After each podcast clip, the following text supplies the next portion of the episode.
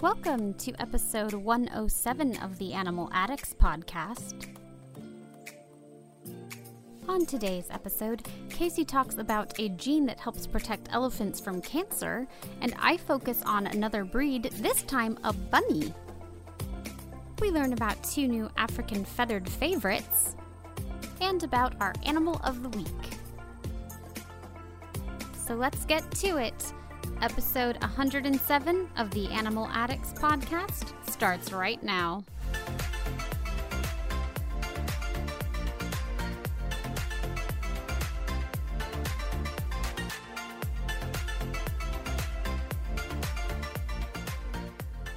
Hello and welcome to episode 107 of the Animal Addicts podcast, our last week in Africa.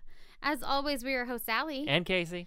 And today we're going to talk about a whole new batch of super cool animals. But before we get into that, Casey, what have you been up to? I went to Jungle Bells at the San Diego Zoo. And how was that? Cold. Yeah, accurate. Wasn't as busy as I thought it was going to be. Okay. Um, Did you go on like a weekday or a weekend? Sunday. Okay. So yeah, should have been busy. Weird. Yeah, it was very weird. Um, but yeah, we didn't go to the Aurora show. I I messed up because I saw a sign and it said it said Aurora and it was like I think six at the time Yeah. when it was happening. It's like it's like oh it starts at six, so we were just standing there waiting for it to start. And it's like it's past six, it should be starting. It's like And there's like no one around. yeah, it's, it's like That's oh, your first indication. yeah. No, there were people around, just not that many. okay. And then uh, my mom was like looking for it like on the phone, and it's Mhm. like then I figured out because there's Aurora the show, Yeah. and then there's the path, and apparently I Oh, was looking yeah, at the yeah. path on the that path side. Is so weird. Yeah, I feel so bad for all of those actors. Mhm. I would not want to have to do that. yeah. Some of them are very entertaining though. it's like, and they're punny. They're very punny people. I do enjoy punny. Yes, Obviously. but it's like so funny because like me and my sister treat that pathway like it's the scare zone at Oh, Universal God, Studios. okay, yeah. It's like don't make eye ti- contact, don't make eye contact. yeah. I just feel awkward. So Yeah, honestly. It was funny because like there was this one girl, she was dancing, but she didn't have like her little globe thing. It's like oh weird. I know. I thought they all have a globe thing. That's what I thought too. weird. Okay. But yeah, um, and like my mom and sister had never seen it. Um, we ended up not going to it, and we just because we decided Was it at seven? Yeah, it was at I was say 'cause they don't do the walk thing that long before Mm. it. Okay. yeah, it was at seven. So we decided like, hey, well, let's just go down to see the leopards and stuff. So we went down. Couldn't really see the leopards much. they were all Dark. Too, Yeah. At this point, right? Yeah. yeah. Yeah, but sometimes the cats are up at night hours. So I guess that's true.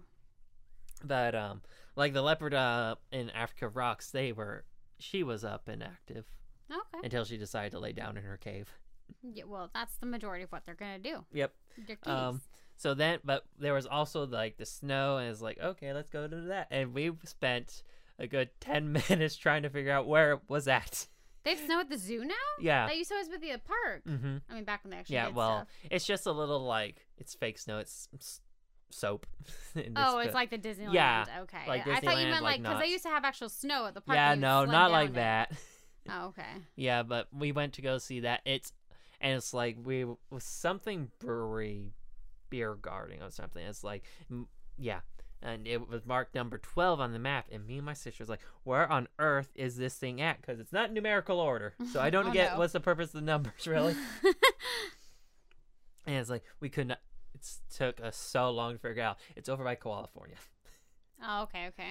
Yeah, there's a little bar there. Oh, we're there. like that bar Yeah. and that little off. Okay, yeah. yeah but, so it was there so we went and there was caroling there too so they Yeah, were yeah. singing and i was like went through that sitting and then the snow started going and it was like Knott's but it actually lasted longer than at Knott's Okay. which i don't remember because like i didn't go this year hmm and i have a horrible memory Disney is awesome because it goes with the fireworks. So Mhm. it's like this magical amazingness, especially like the first one. You're like, oh, and then you get it, and you're like, it's soap. It's soap. That's But so like the show around it is so good that you're just like, oh, this is amazing. And then you're like, it's soap. Well, I'm Mhm. clean now.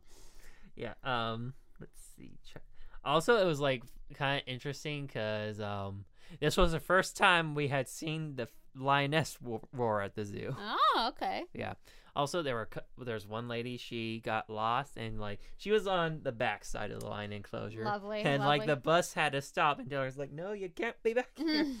I feel like they should do a better job of blocking that off. They do. Like because I've seen it happen so many times. It happens constantly, Mhm. and then people are like standing like right against it too. Yeah. They're like, mm, nope, not a good choice. Yeah, and um, it was funny because like they were acting like typical house cats because like the male was on his perch just napping, Mhm. then his sister comes up and bops him on the head, and then they start roaring at each other. yeah. Oh, So my mom was standing there trying to get video of it. Yeah. it. It's like, mm, they're being sillies. yep, it was Oh, so kitties. hmm It was intense sounding. Well, that's true. Yeah, it'd be a little more. It'd be a little more intense with that because that's pretty Mhm. rumbly. yep. I'm like, oh dear, don't want to make you angry. I think one time, a while ago, I guess it was the park. It's been a bit. I feel like the the tiger was roaring. I think it was. I've seen them do it a couple times at the park. Yeah, they don't do it a lot. It's No. pretty rare. There was the Mhm. one time years ago when I thought we were about to die, um, but then there was. It was more recent, and I think he was or she. I don't remember which one, Mhm. but I think they were roaring a little bit. And I'm like, oh, I think that's a tiger because it wasn't close. It didn't sound like it was coming from where the lions are. So hmm anyway, all right. Well, that's exciting. Yeah, we didn't focus as much on like animal stuff. Although my mom was happy Mm-hmm. because the caracal was finally out in its ambassador enclosure and was actually up trying to chase a mouse that was outside. Every time I've gone lately, they've been up. Oh, really? Yeah, usually they're down on the ground though, Mhm. and they're looking. But the lady, when I was there last, she said that there's a squirrel that torments it. Oh my god. She's like, there's a squirrel that torments it, so it'll go like under the bridge area. It's Oh, not yeah. a bridge, but that like deck area, Mhm. and it was definitely very focused. And it'll Yeah. go, and then the binturong was moving a bit, and it like looked over at the binturong. So, anyway, but it's been out like almost every Yeah. time I've gone lately. Yeah, we saw the Binturong over there, and now they actually have signs. So I think they've just They have signs now. yes, they have the caracal, Binturong, and the Tamandua sign. Finally. Yeah, so I think those are the permanent residents they have picked. That Because be I good. know a couple times I've seen like there's a sloth in one of the enclosures. Oh really? And a prehensile tailed porcupine. Yeah, I in saw the another. porcupine. I don't know what kind. Of it's a porcupine for sure. Yeah. But that's the only thing I've seen. It's usually the binturong and usually the caracal. Mm. But then the other one seems to swap. Yeah. But that's good that they have a sign. hmm And then also I felt like offended because one time when I was there, and of course they have no signs, so people were like asking what the cat is, and I'm like, you're asking, so I'm gonna say it. Like I feel weird talking to you like out of Yeah. the blue, but like you're asking and no one has the answer. I'm like, that's a caracal, and they like don't believe me. I'm like, all right, that's on you. Oh, I know what I'm talking about. I don't know what to tell you about. And I'm like, they're from Africa. That's what I can tell you. Mhm. I still love when people get a serval mixed up with a cheetah. I'm like, come on, folks. Yeah. You know what a cheetah looks like. You don't have to know what that cat is. That is acceptable, but that is not a cheetah. Get it together.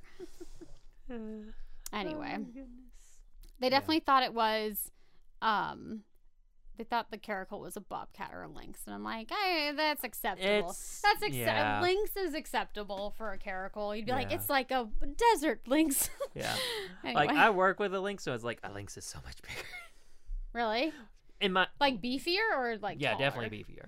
Yeah, they're definitely beefier. Mhm. Also, I imagine the feet are just massive. Yep. I would not want to get hit by that. Mm-mm. I don't want to. I remember though we were doing a show once. It's like um, we were talking about like how sometimes if it's like a show we do every year, it's like someone might be a repeat Yeah. visitor, and it's like we've seen this animal before. It's like we have only so many we can bring. It's like what do you want me to do? Bring a bring out a lion or something. Yeah. It's like, and then I was talking. I was like, I'd be terrified, if, like, because our lynx is not leash trained or anything. Yeah. It's like I could not imagine. That'd No, like. a lynx would rip you apart. yes. Like you might survive that, but you're gonna be jacked up. Yeah. You're gonna be jacked. yeah. Anyway, all right. Well, exciting times. But yeah, it was a fun day. Thankfully, it wasn't too crazy busy. That's good. Yep. Especially at the zoo, it's always like you're Mhm. probably it's probably gonna be crazy. Yeah. The park is better Yeah. for crowds. But like, my mom still didn't get to see the Aurora show. And it's like, it's cool. Not like something crazy I'd go to go see No. again, really. no, and Yeah. the picture makes it look way cooler than It it does. is. Like, if it was the like picture, the picture. if it was like the picture, I'd be like, heck, Mhm. sign me Yeah. up. But it's nothing like the picture. Mhm. It's like meh. Yeah. Um, so if you come to the San Diego, I feel like was there you something don't have to see before it. Aurora? I cannot remember. I feel like there was. Well, they used to do. I don't think it was in the holidays, but they used to do a show over what is Africa Rocks now, and they had that theater over there, hmm and it was the show, but it was like I think Australia themed, and it was a bunch of like circus type performers. Oh. It was really cool. I like the show. Oh, I do remember it now. I like that show. because I know in over in Africa Rocks they have Doctor Zoolittle. Yeah, they have that kind of stuff, but it's not the the other show was pretty. I really like that other show mm-hmm. because they also used to do. I want to say Pandemonium or something. It was some mm. other little laser show they used to do in that that Mm. theater. They used to have good stuff over there, but now Yeah. that's gone. Mm. So anyway, but yeah, I don't remember something before Aurora, but Aurora's kind of like meh. Yeah. It's meh. The zoo at Christmas, I feel like is just meh. Most also because it's so cold, and you can't really see. Yeah. Once it's dark, you can't really see the animals really. So it's like, all right. I can't remember if they did something for Halloween. I can't. They did Uh, Halloween. Oh wait, I just didn't get to go see it, but you went to it. You I did. about it. I do remember. I can't remember animals. He can't remember what he's done in life. There no, you I can't. go. Uh, so I watched a documentary, uh, the Supernatural series on Disney Plus, and this episode was called Bloodline. So this is the one where they do the weird visual effects, and this time it wasn't as bad. I feel like, but it was Mhm. still weird. It's definitely they're trying to make it superhero-y, so I think they're trying to appeal to like little kids or something. I don't know. anyway, so this one was Bloodline, and it's about how parent, mostly parenting type situations, trying to get your bloodline to survive in different parenting techniques, I guess. So one was this. I've forgotten all the names of these animals already. One was a bird in Africa. And the daddy takes care of the babies. It's real Mm. cute. And he like puts them under his wing and they have big old feet. They're ones like walking lily pad types. Oh, I think they have them at the safari park in that one aviary. And they don't have them in the because they do have some like that at the zoo in the hummingbird one. Yeah. But they're not those. It's different. Oh, okay. Then I'm wrong. but but the feet are very similar. okay. So anyway, so they do that, um, and it's really cool because when they um, when they sense danger, if he can't scoop them and leave, he puts out a call, and they all just freeze. so they have like video of the one chick is like in the water, Oh. and they got these ridiculously long feet, Mhm. right? And they just like he just like freezes in the water, and it just holds still, and then this eagle can't see it, and then it passes it. Anyway, so that one was about like the daddy was taking care of it, and then um, who else? Then they had a giant river, t- Amazonian river turtle, something like that. I don't know. And they go lay their eggs on the beach that's only there for a limited amount of time. But then when the eggs come back, mom is still there in the oh. water. It's, what? Turtles don't do that. So the babies all go. I mean, obviously, a lot of them get eaten. but the ones that make it out into the water usually find, you know, the mummies. And then they get to be helped out a little bit. So that was cool. Hmm. And then they focus on peregrine falcons in Chicago specifically. and using the basically just because all the skyscrapers it just helps with thermals and stuff and like you Right. know, riding around on that and stuff um these are obviously ones they've been studying though because when they zoomed in on some of the chicks they definitely had a band around their foot so i'm like well Mm. that's not naturally occurring so um so they focus on those and then they looked about the poison dart frogs which is really cool so she goes and she takes her tadpoles up into the trees and there's like an accumulation of water in the leaves, but it's like real high up on the trees. So she like secretes some like mucus or something, and the little pad tadpole can stick on it. And she Mhm. goes up this giant tree and then deposits the tadpole in this little leafy pool. mm-hmm. And then she goes down and eats all the poisonous ants, and then gets the venom, and then goes and apparently, so she lays an egg in the little pool, and then the tadpole eats that, and it you know puts all the venom into the pool. Yep. So then, like when the spiders and other predators come, they're like, oh, I can't do that. So anyway, but they were cool. Also, the visuals on that one looks really cool. when they were like, and it gives her this like toxin. And then they talked about different shrimp and like all kinds of other animals and like securing your bloodline basically. But um, I would say, and then they had a cheetah mommy who had six Oh. cubs. Also, it just makes me sad because I feel like when you look at animals and you see how many babies they have, that tells you how likely they are to survive. Yeah. So I'm like, the fact that cheetahs have so many cubs is not good. Mhm. But anyway, and they're like, well, this mom comes from a long line of super moms who has successfully raised large litters. So anyway, What's Um, funny is um, like at least where I work, it's funny how keepers like talk about talk down about their animals because like no, like I love our cheetahs, but our two boys could not make it in the wild. oh no, They're like we talk about, like there's a reason males form coalitions because they are too stupid to figure things out on their own. Aw. No, like our, one of our cheetahs like body slammed himself one time into his house.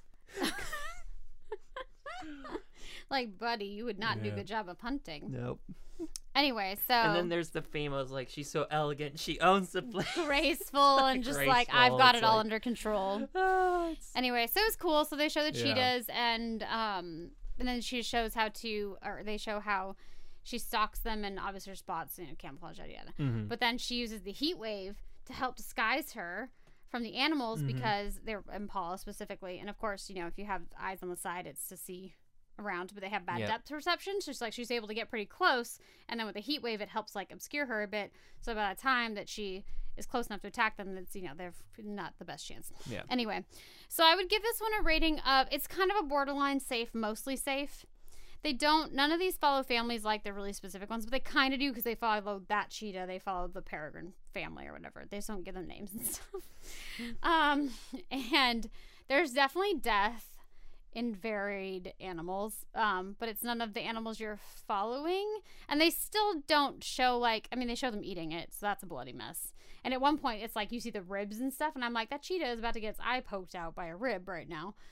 Also, it just freaks me out. Not just freaked me out, but it's just disturbing, which makes sense. But when the cat's just their whole face is covered in blood because they got to shove their head in there, you know, Mhm. Get it. So I'm just like, it's just not, it's not a great look. Yeah. But anyway, but then of course, and they're showing how obviously other things are preying upon cheetahs. So poor cheetah, they have to abandon their kill before they totally finish it, but they all got Yep. to eat at least. So some lions, and it was three male lions. So I was like, Oh. oh, you best run. Yep. Just get out now. Um, although let's be real, a lioness would still go and kill him anyway. mm-hmm. Um, but anyway, lions are just dicks. They're Yeah, dicks they to are. cheetahs. They don't even eat them. I mean, I know it's competition, but still, it's like at least eat it. You Mhm. killed it, eat it. No, I just want to kill it and let your baby sit there and let you see it dead. I'm sending. It's like medieval, like when they hang people up to make a sign for it. Ugh, awful. Anyway, so um, so yeah, this is kind of a borderline one. I'm gonna. I'm gonna tip it towards safe, but it's really kind of in the middle. I don't know how I'm gonna put this on the website.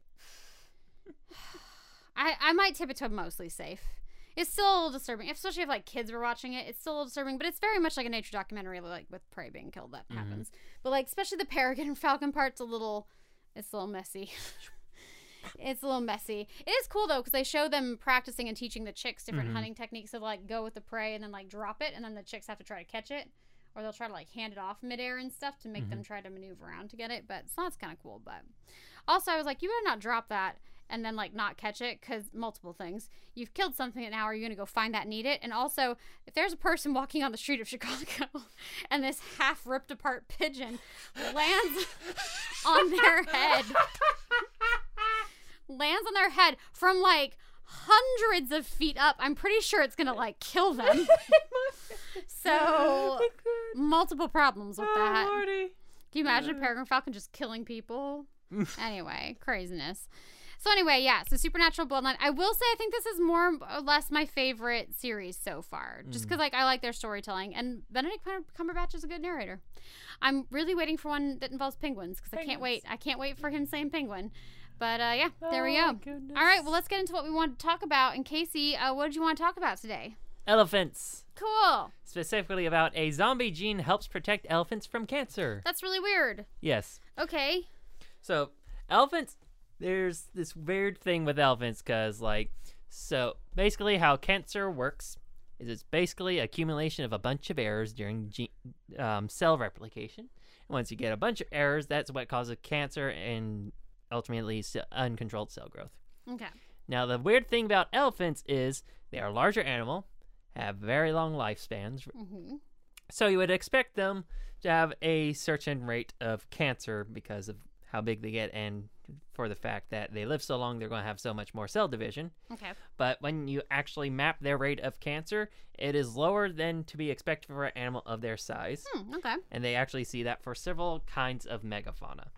Okay. So it turns out that there is an old gene from what considered the genome junkyard, which is what we that's what we call junk DNA, where it's like just a bunch of stuff we nothing works. Okay. like you'll probably hear like the statistic like vast majority of your genome doesn't code for anything. Okay. Yeah. That's exciting. So basically, that part of your D- DNA mm-hmm. elephants have um, a segment of DNA that has basically uh become this um, gene that goes through and is extra sensitive to any damage that may occur in cell replication. Okay. So it goes throughout the DNA and looks for any misreplications. Okay. So that helps to prevent them from getting cancer. And actually, this uh, there's actually a it's called the Peto's paradox for these large animals having these lower rates of cancer than expected. Okay. because it's named after a cancer epidemiologist named Richard Peto. Okay, that makes sense. So, question though. Mhm. So, when it's going in search of these, you know, improperly Mhm. replicated things, what does it do? Does it destroy them? Does it? How does it? It takes them? that error out and then replaces it with what's the correct piece. How does it take it out? Chemical bonds, basically. So it just like absorbs it, Yeah. kind of. Okay. yeah, it's kind of like an enzyme. It kind of twists the part of the DNA so it detaches and then puts in the right codon. Wow, that's cool. Yeah. We Um, have stuff like that in our um, genome too. But this is just much more sensitive. And it has a name. It's called P53. Okay. And the elephant genome actually has about 20 extra duplicates of it. Wow. Yeah, it's a canonical tumor suppressor gene. So basically, like I said, codes a protein that goes along DNA and looks for any errors. And Hmm. by having so many extra duplicates of it, it helps to prevent um, more errors from occurring. So they get lower incidence of cancer. Okay. And it is not the only um, gene that helps elephants fight off cancer. There is also they also have copies of a gene called LIF, uh, which encodes for a leukemia inhibity factor. Basically, an inhibity factor um, is basically a protein that binds to a site on the DNA, which is supposed to stimulate cell division. Okay. So by having this inhibitor, it inhibits it f- from cancerous cell divisions from happening. Okay. This is complicated, kind of. Yes, it is. Why is it called a zombie gene, though? because um it comes from the like i said the dna junkyard the junk dna that's not supposed to code any for anything Okay. so it That's may how it got its name, zombie. it once had probably had some kind of Purpose? function Okay. then it became useless All and right. g- went into that so-called junk dna Okay. the funny thing is now with more research we find out a lot of this junk actually does have some purposes they just don't often call code for proteins Okay. Yeah. All right. Well, that's cool. yes it's very interesting Are they looking at ways to make that work for people? I yeah, imagine? that's one of the reasons that they are researching Yeah, it is they want sense. to use it to find some kind of cancer medication. Cool. All right. Well, that's um happy news. Mhm. Unlike last week, I have happy news. Uh, well, it's time to talk about another breed, and because it is a five-week month, we get to talk about one of our special breeds. So this time it is a bunny, and today it is the lion head bunny, which, when you see a picture of them, makes all of the sense. Have you seen the pictures yet? Oh, I have This one's not as cute. This one's not as cute. Oh, There are uh, definitely cuter ones. yeah. All right, so You remember when people would always come in look for like the lion cuts in the grooming department? They look so ridiculous most of the time. Some dogs Yeah. look cute with it. mm-hmm. Oh, the other day I was there, by the way, getting, you know, pet supplies. Do they recognize you? yes. I went in once. I don't think anyone Even recognized with a me. mask and stuff, they Oh, still really? recognize me. Like our old boss talked to me, like Uh. other coworkers talked to me, which is fine anyway. Mhm. But um, but yeah, but there was this Pom that I think is the smallest Pom I've ever seen in my life. Mm. Like I thought it was a Chihuahua, and then I'm like, no, you definitely have distinctive Pom features. So I'm like, ugh, and they're so cute, but like that hair, just they're usually not the nicest dogs either. Mhm. I want Maltese because they're I've never met a nasty Maltese. They've always been so sweet, Yeah. but I don't want a white dog with the tear stains in the hair to deal with. But their personality is so sweet. Anyway, okay, off track. So back to the lionhead bunny, which I want a bunny so bad. We do. Anyway, okay. So the most uh, this one I should say I have three different. Um, well, I guess I'm only using two, so I've lied to you. There are three different things I will still link so you can check out, but um, but I'm mostly talking about two. so this one is from the Arba. I forgot what it stands for. It's like American Rabbit Breeders Association. I want to say is what it stands for. It doesn't want to say, but I'm pretty sure that's what it is. Anyway, um, you can go look that up while I talk about the lion head. Isn't that exciting? So their little snippet about them is the most eye-catching feature of the lionhead rabbit is the distinctive mane around its head, giving it the look of a male lion or a female lion with testosterone, as we have learned. anyway, as the name implies, while as the name implies, while the lionhead has only been a recognized breed in the United States since 2014. It is steadily gaining in popularity throughout the rabbit hobby.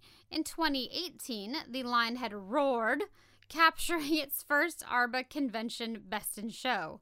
Exclamation point, by the way, just so you know. it was very exciting for them.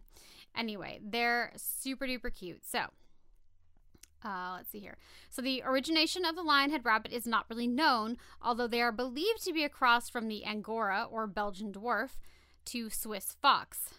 They began showing up in what many refer to as being a genetic mutation in France and Belgium in the 1960s.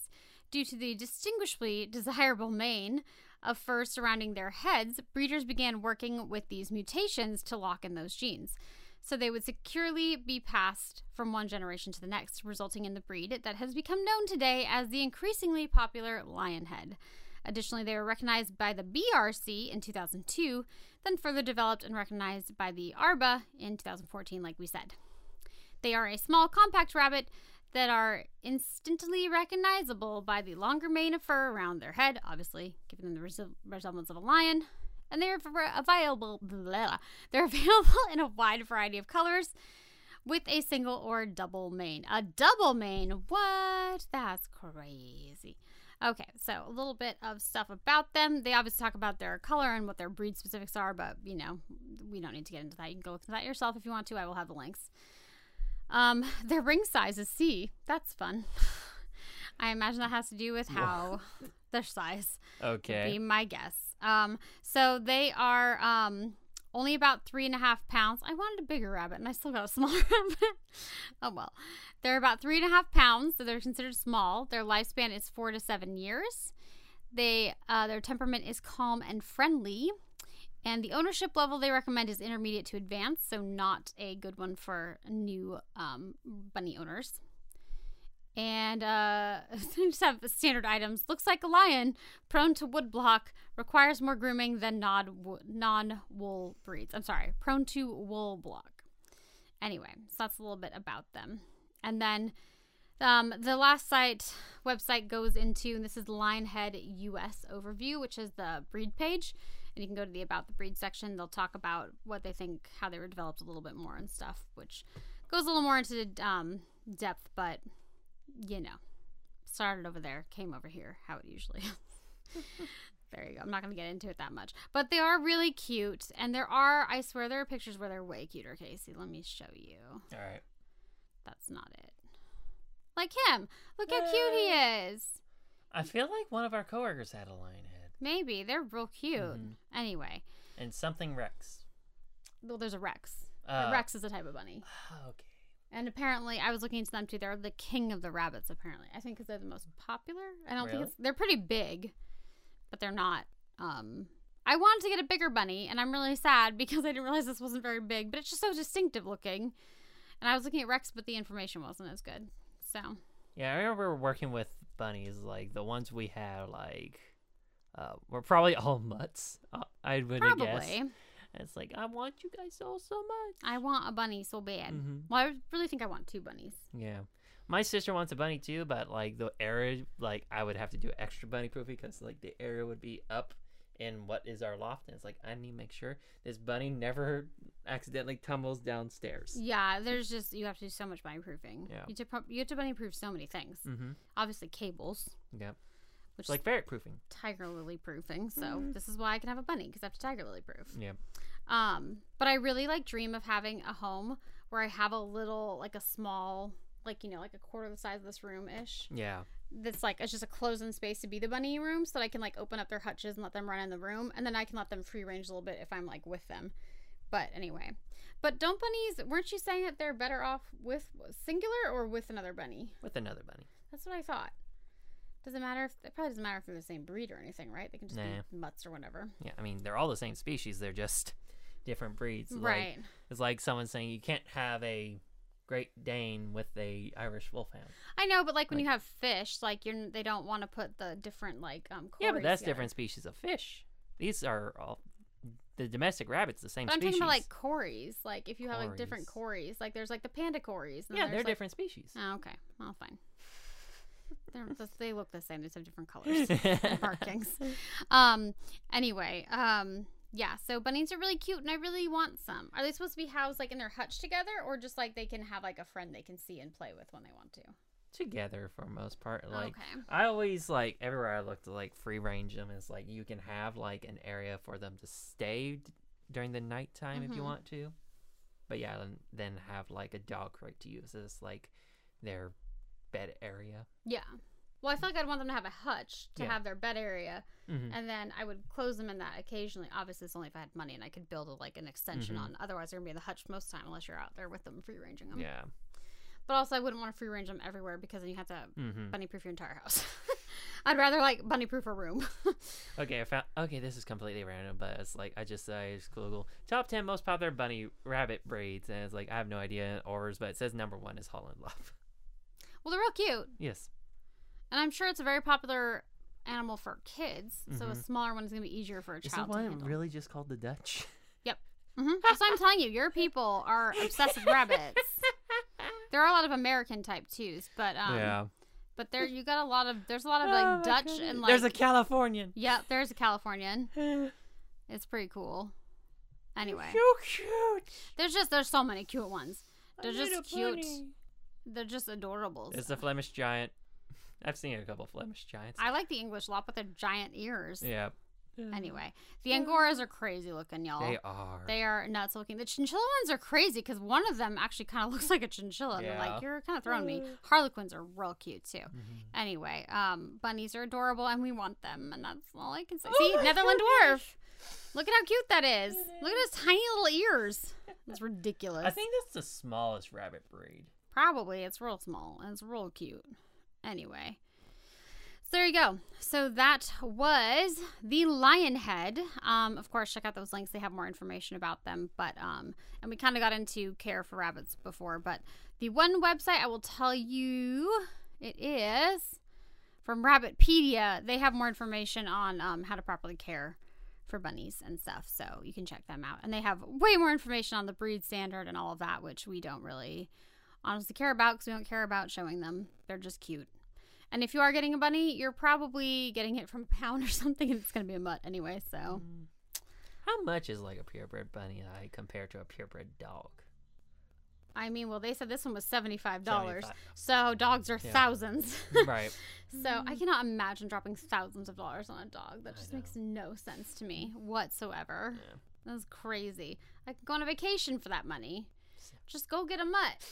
Or live out in the boonies and one will just show up at your door. That happens all the time too. No, like some of our animals, that's how we got them. It's like our Uromastyx, somebody literally just drop, put them in a box and dropped them at our gate. Oh, yeah, that happens. It's like for oh sure. God. That's how it was at their old employer too. Mhm. Dogs just getting dropped Yeah. off. Not just dogs, all kinds of animals just getting dropped off. somebody brought in rats and put them in a cage on the floor. At least it was in a cage.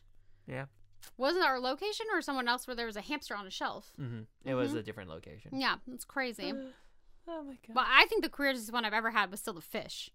The fish in the cart. Oh yeah. My god. That was the craziest thing I've ever had. And I didn't know what kind of fish they and they were big. And I was like, Mhm. I don't know what these are. And I feel like I've traumatized them because I didn't know they were in the cart. So this was not Uh, great. yeah.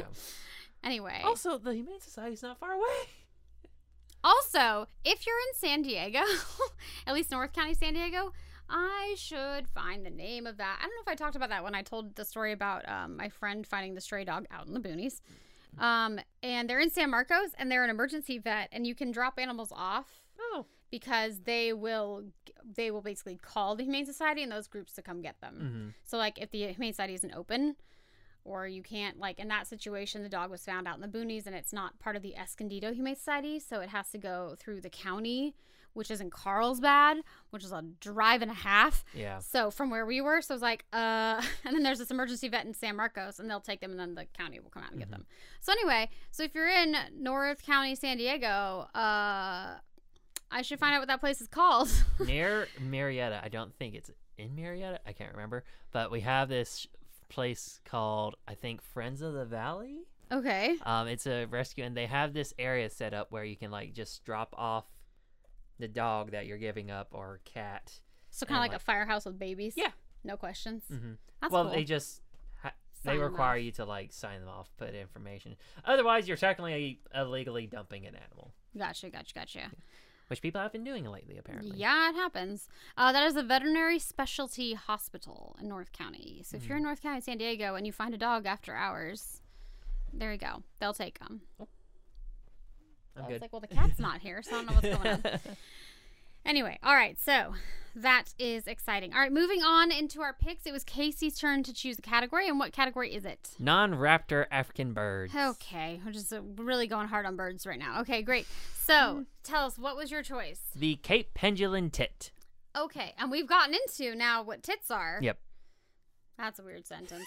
um, but anyway, so now you know more about that. If you don't, we'll probably talk about it again, I imagine. But if you haven't, go back a few episodes. Tit basically just means a tiny bird because it's short for titmouse. Right, which is stupid. but it's old English. shit. Old English, which was dumb. stupid. Stupid. Okay, all right, moving on. Tell us about them. So their scientific name is Anthoscopus minutus. Aww. This species is found in southern Africa in countries like South Africa, Namibia, Botswana, and Zimbabwe. They can be found living in grasslands, savannas, and shrublands. It is one of the smallest bird species in Africa and only measures in at 8 centimeters. Oh, that's pretty small. Mhm. Oh goodness. Yes. It's like a hummingbird. Yep. He's so cute. Okay. Tiny beans. I mean, it's, I'm looking at it. It's not actually that cute, but it's. What? I mean, it's just it's a basic bird. They're so mean. I mean, they're little. Why is that mean? Because they're adorable. Though they're small, so Yeah. that's cute. But they're like their colors aren't exciting. Yeah.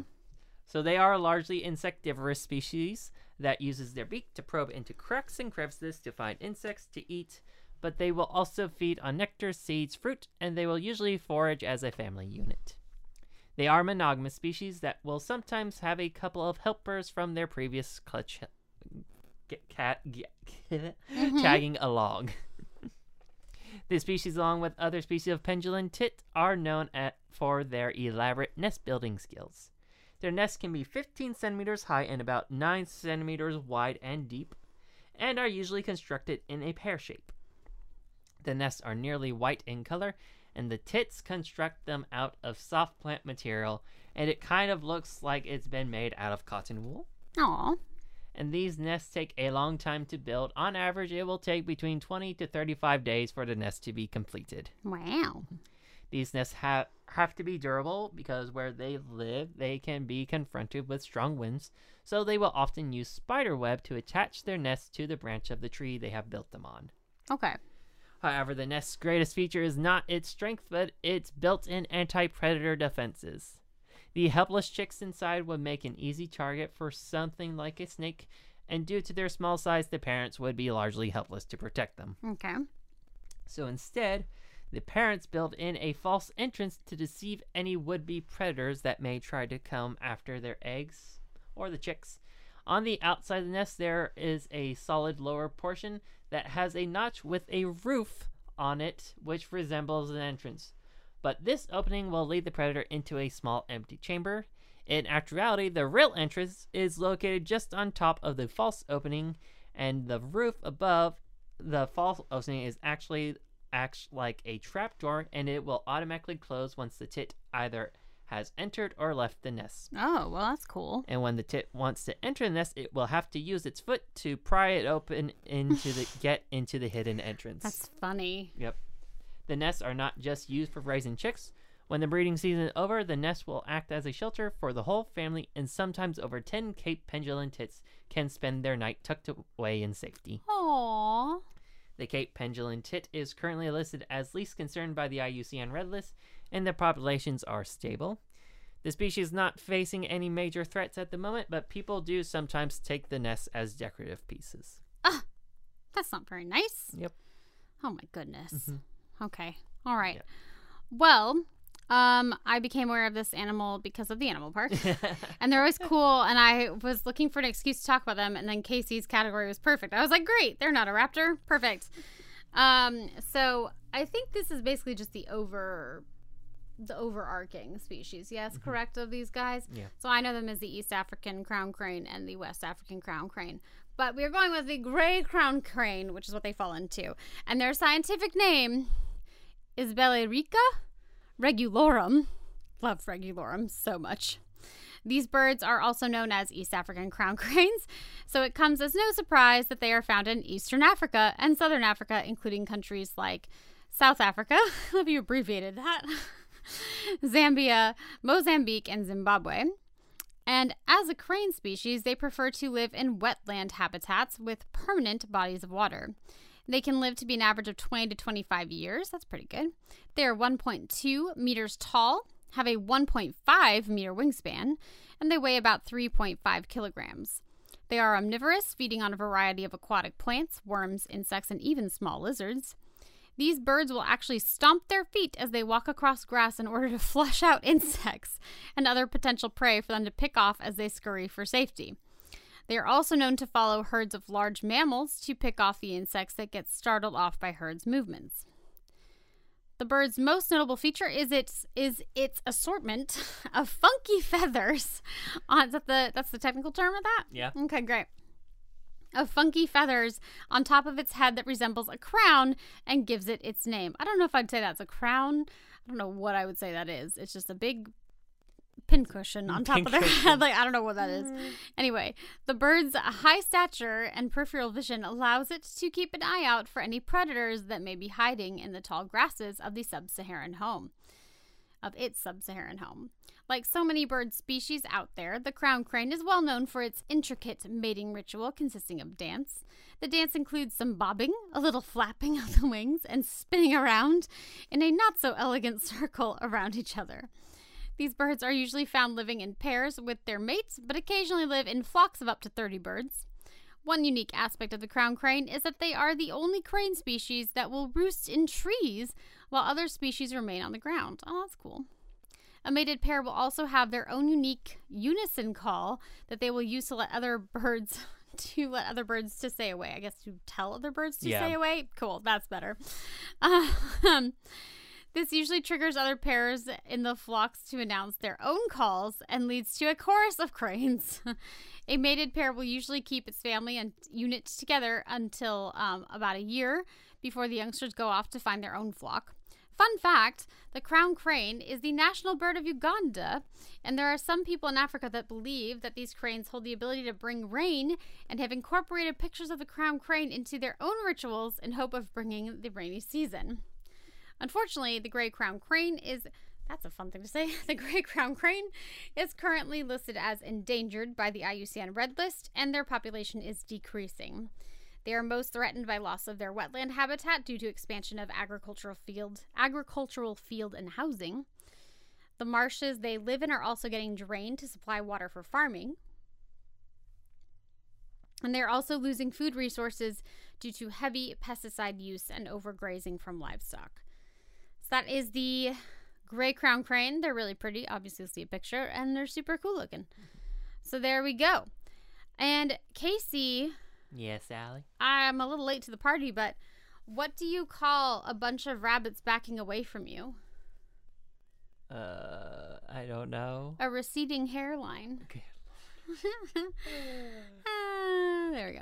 All right, and that is going to bring us to our animal of the week. And our animal of the week this week is The lappet-faced vulture. the lappet-faced vulture. Tell us about them. So these guys come from the order Accipitriformes, Okay. and they are in the family Accipitridae. Is that pretty much like all the vultures? Yeah. Okay. Most, ra- nearly all of birds of prey. Mm-hmm. Okay. And their scientific name is Torgos tracheliotos. That's fun. This species can be found throughout central and southern Africa, but its range has become increasingly fragmented over the years. They can be found in a variety of habitats like deserts, grasslands, savannas, and open woodlands, but prefer more open habitats, which is ideal for foraging.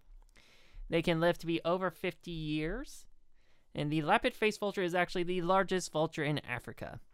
About 95 to 115 centimeters long and have a wingspan of 2.5 to 2.9 meters. Wait, 105?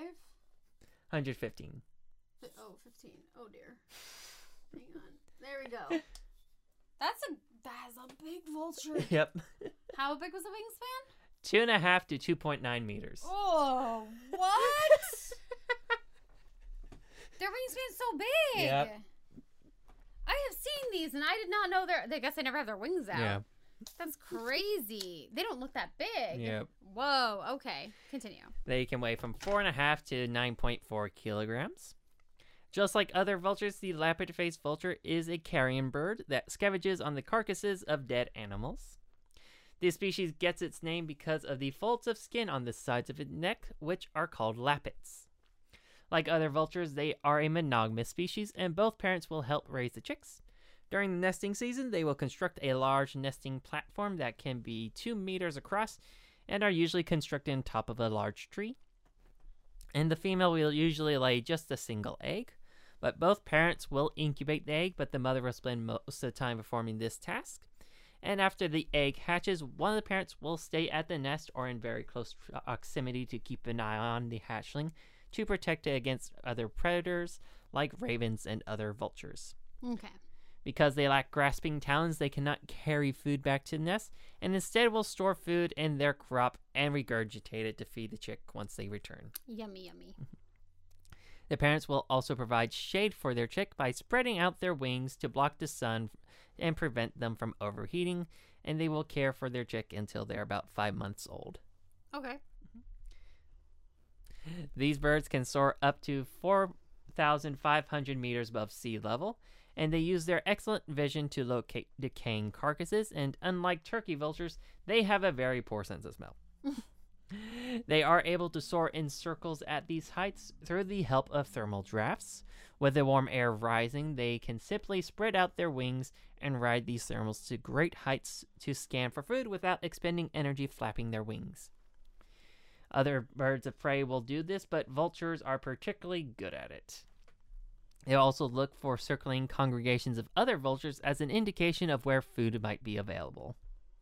The lappet faced vulture is actually an important species of vulture amongst the scavenging communities because, as the largest vulture in Africa, they are among the few that have the strength and robust enough beak that can tear through the tough hide of certain species, especially the large herbivores. Hmm. Okay. So they are often the first vultures to arrive at a carcass, and if they are late to the feast, they can simply chase away other vultures and other scavengers, and have even been known to chase away jackals. Oh wow.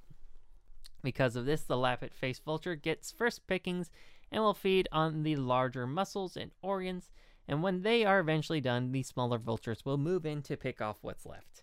That surprised me about chasing off jackals when you don't mm-hmm. have talons. Yep. They Just can hurt. Intimidation. Yep. Okay. size because it's a mm. big bird. because of their scavenging lifestyle, they will shove their heads into carcass to feed, and they have that stereotypical, stereotypical vulture look with a largely bald head, since feathers would just get in the way and get messy. And if it had feathers on its head, rotting meat could easily get stuck in their feathers, and it would become a breeding ground for bacteria and cause the vulture to get sick and possibly die. The bald head has other purposes too. Because of their hot environment, this bald helps the bird to thermoregulate and helps to raise its body temperature, especially after sunrise.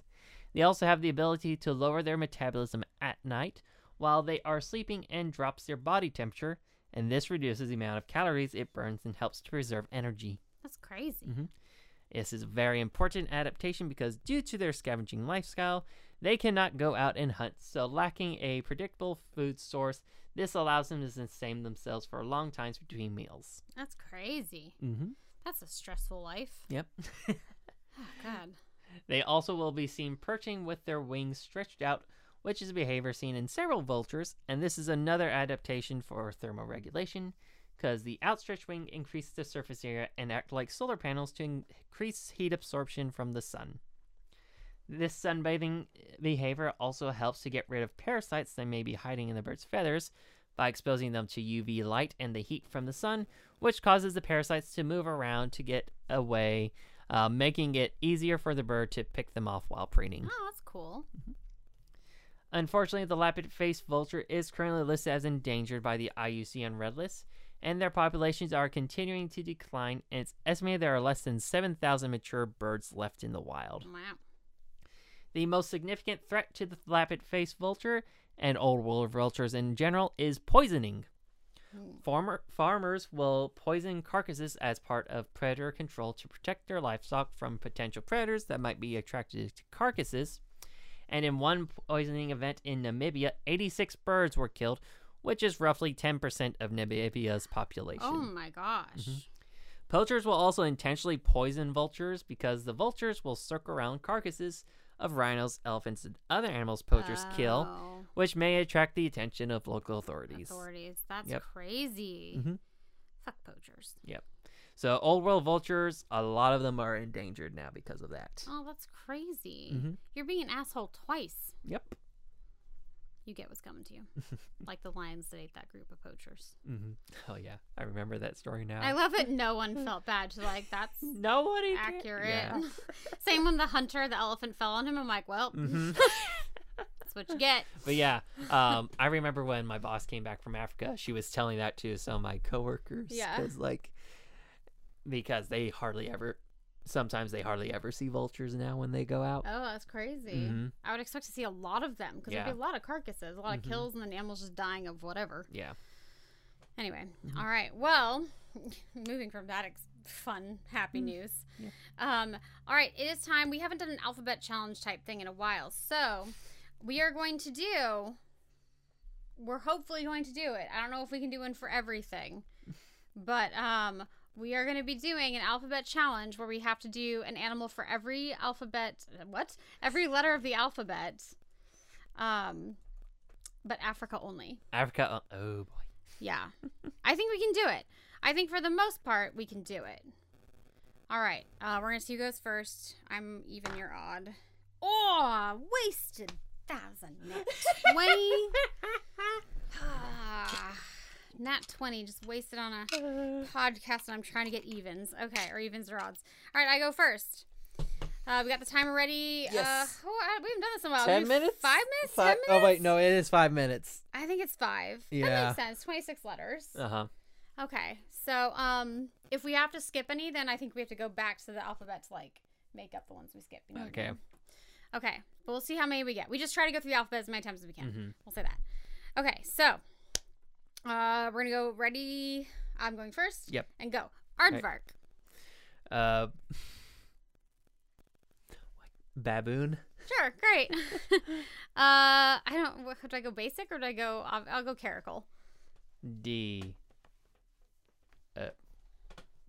D. I can think of one. It was one of my picks. It was. Yeah. This month. No. Oh. Last is it from Africa? So it was last season. Ugh. They're over by um what we call the heart of Africa. Oh, Dik Dik. That's not what I was gonna say, but sure that Oh, works too. Kn- um, E, Uromastyx.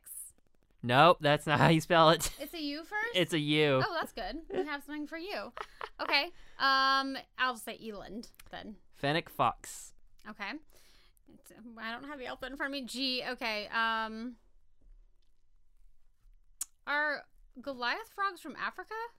They are. Okay, Goliath frog. H. Oh my god. I would accept the second part of the one animal's name. You said it. It was one of your picks. This you? Yeah. Oh boy. It was literally like a couple episodes ago. Oh, was? Yeah. I mean, I don't know if there's different types of them. Like we did it today? Or, No, no, no. Like Or I think it was like our first episode or something of Africa. oh lordy. Dude, there's one that's so obvious though. Forget that. Like so obvious. Hippo. Yes. um. Okay. I. Impala. That's an I, right? Yes, it is. Yeah. Okay. J. Jackal. Yay. Um. J.K. Is that where Yep, it's K. K. I was a king cobra. Uh, Inaccurate. Um. Then I was like a koala. Also not a thing. Um. Oh, you said a dik dik, so I feel like I can't do Kirk's dik dik. a kudu? yeah, I kudu will is K. accept kudu, right? Okay. L. I don't want to do L. I mean, just do it. No, lemur. Okay, great. Uh, L M. Is that where we are? M. I'm just pulling animals from all over the like a maned wolf. nope. Um, a meerkat. Yep. And Nala. Okay. Nala or Nyala? Nyala. Okay, I was like Nala is a character. Nyala. Okay. oh. Um. Nope, they're not in Africa. Um. Oh, Okapi. Oh, thank goodness. P. Pangolin. Okay. Oh, Uh, Q. Q. Oh no.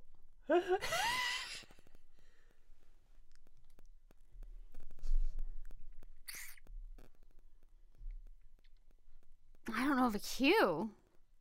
Let me think.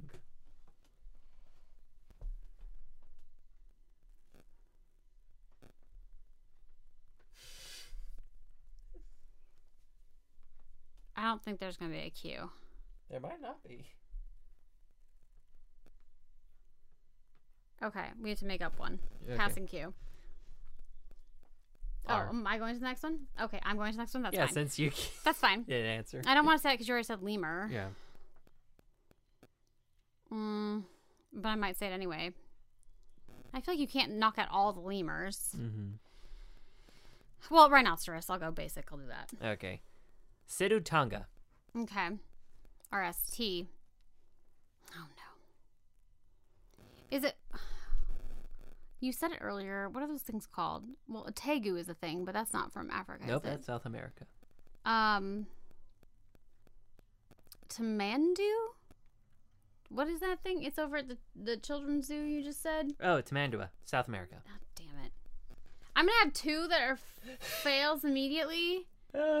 I feel like there has to be something with a T that we're. You would think. Think. How are we doing on time? Thirty seconds. Oh Jesus! Well, we're passing. Great. Go to the next one. Oh, it's me. you. To you. Uromastyx. yep. V. Oh boy. Vulture. Great. That was really basic. Vervet. I think you could have said Oh, V yeah. W. Is that where we are? W. W. Uh, wildebeest. X. There cannot be an X. I don't know. How few animals have X? I don't know. Where do X-ray tetras come from? Are they South America? I think they're Asia.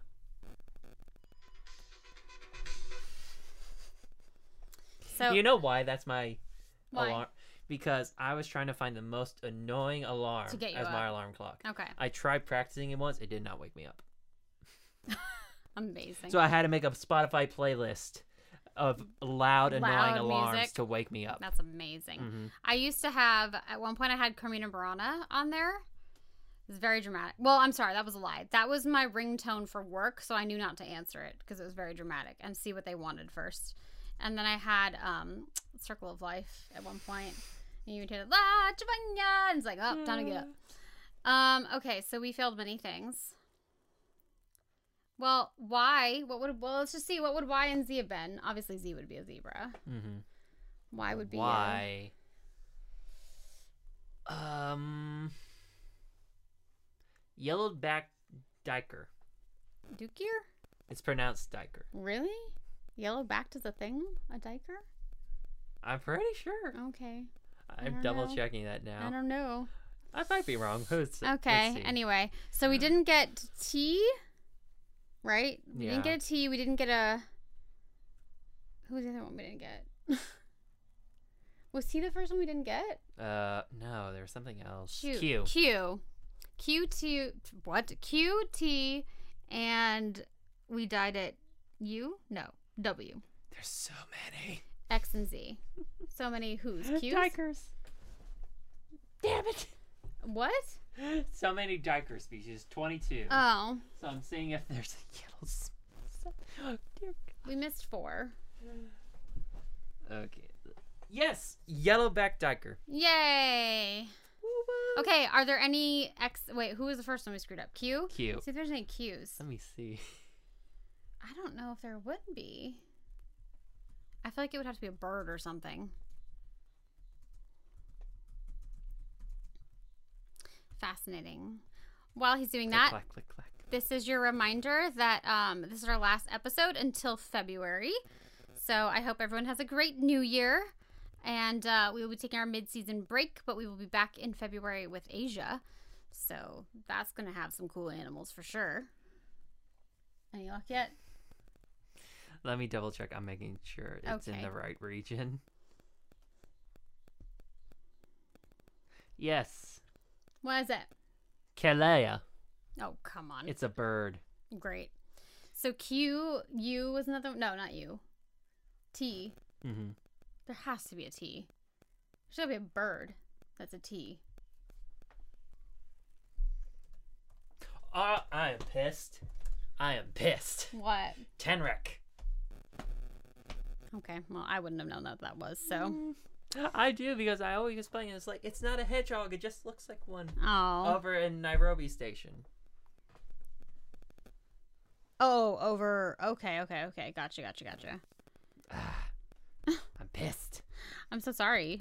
No, because especially because like one of my friends, she's just absolutely wrong. It's like they shouldn't say it's not ma- saying it's not a tenrec does not it's not a hedgehog doesn't make sense. It's like no, they're completely different. Okay. Um, well, let's see. The quagga is extinct yeah, from Africa. yeah. It's just a subspecies of zebra. I don't think um that there is anything that's a cue from Africa. Besides that bird. Oh, right, you had that bird. Who was the other one we didn't have? Oh, X. See, there's an X. Let's see. Obviously, Z, we would have had zebra. That would have been Mm-hmm. A Xerxes? Zerusis is a kind of ground squirrel. I Okay. think that might just be the scientific name. Oh, okay.